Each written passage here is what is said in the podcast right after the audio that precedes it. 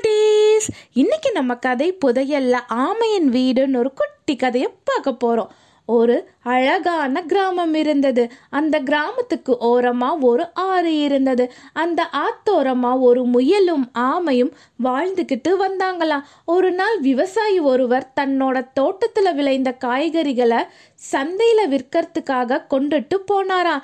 போற வழியில ஆத்தோரமா பசியோடு இருந்த முயலையும் ஆமையையும் பார்த்தாராம். தன்னோட கூடையில இருந்த ஒரு முட்டைக்கோசை எடுத்து ரெண்டு பேருமே இதை பகிர்ந்து சாப்பிடுங்கன்னு சொல்லிட்டு போனாரா முயலுக்கா நல்ல பசி.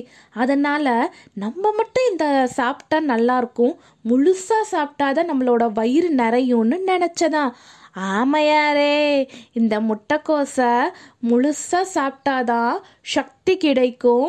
ஒரு போட்டி வச்சுக்கலாமா? அதில் யார் ஜெயிக்கிறாங்களோ அவங்களே முழு முட்டைக்கோசையும் சாப்பிடலாம் அப்படின்னு சொல்லிச்சான் மறுபடியும் போட்டி வைக்கிற உன்னோட பழக்கத்தை ஆரம்பிச்சிட்டியா? அப்படின்னு மனசுக்குள்ளாரியே நினச்சபடி "ம், சொல்லு என்ன போட்டின்னு? அப்படின்னு ஆமாம் கேட்டதா. நான் ஏதாவது போட்டி சொன்னால் உன்னை ஏமாத்துறேன்னு சொல்லுவ. நீயே சொல்லு. அப்படின்னு முயல் அப்பாவியா சொன்னதாம்.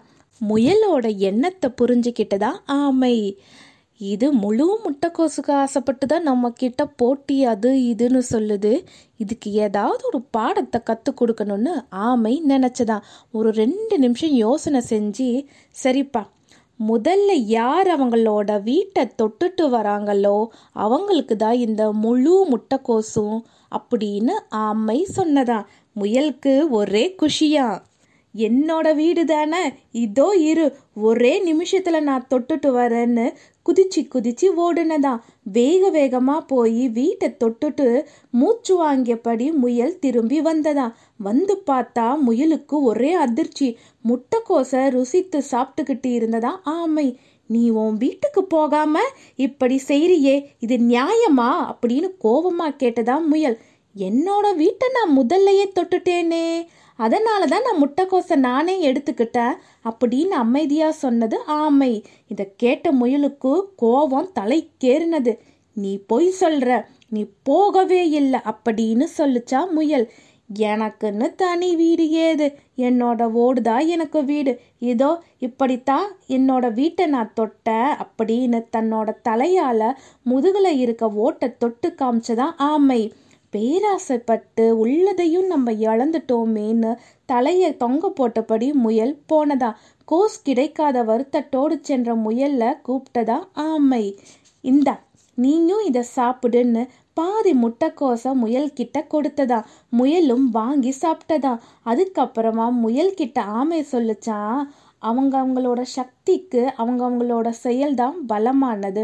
உன்னால் வேகமாக ஓட முடியும்னா என்னால் நீரில் வேகமாக நீந்த முடியும். வீணா யாரையும் முடியாத போட்டிக்கு கூப்பிடுறது தவறு அப்படின்னு சொன்னதா. முயல் தன்னோட தவறை உணர்ந்து ஆமையோட நட்பாக இருந்ததா. இந்த கதையோட கருத்து என்னன்னா எல்லாத்துக்குமே பலம்னு ஒன்று இருக்குது ஒருத்தருக்கு நீரில் பலம்னா ஒருத்தருக்கு தரையில் பலம். இப்போ முயல் பார்த்தோம்னா தரையில் வேகமாக ஓடும். ஆனால் முயலால் தண்ணீரில் நீந்த முடியாது. இதே ஆமை பார்த்தோம்னா தண்ணீரில் வேகமாக நீந்தும். ஆனால் தரையில் அதால் வேகமாக ஓட முடியாது. யாரையுமே நம்ம குறைத்து மதிப்பிடக்கூடாது. இந்த கதை உங்களுக்கு பிடிச்சிருந்ததா குட்டீஸ்?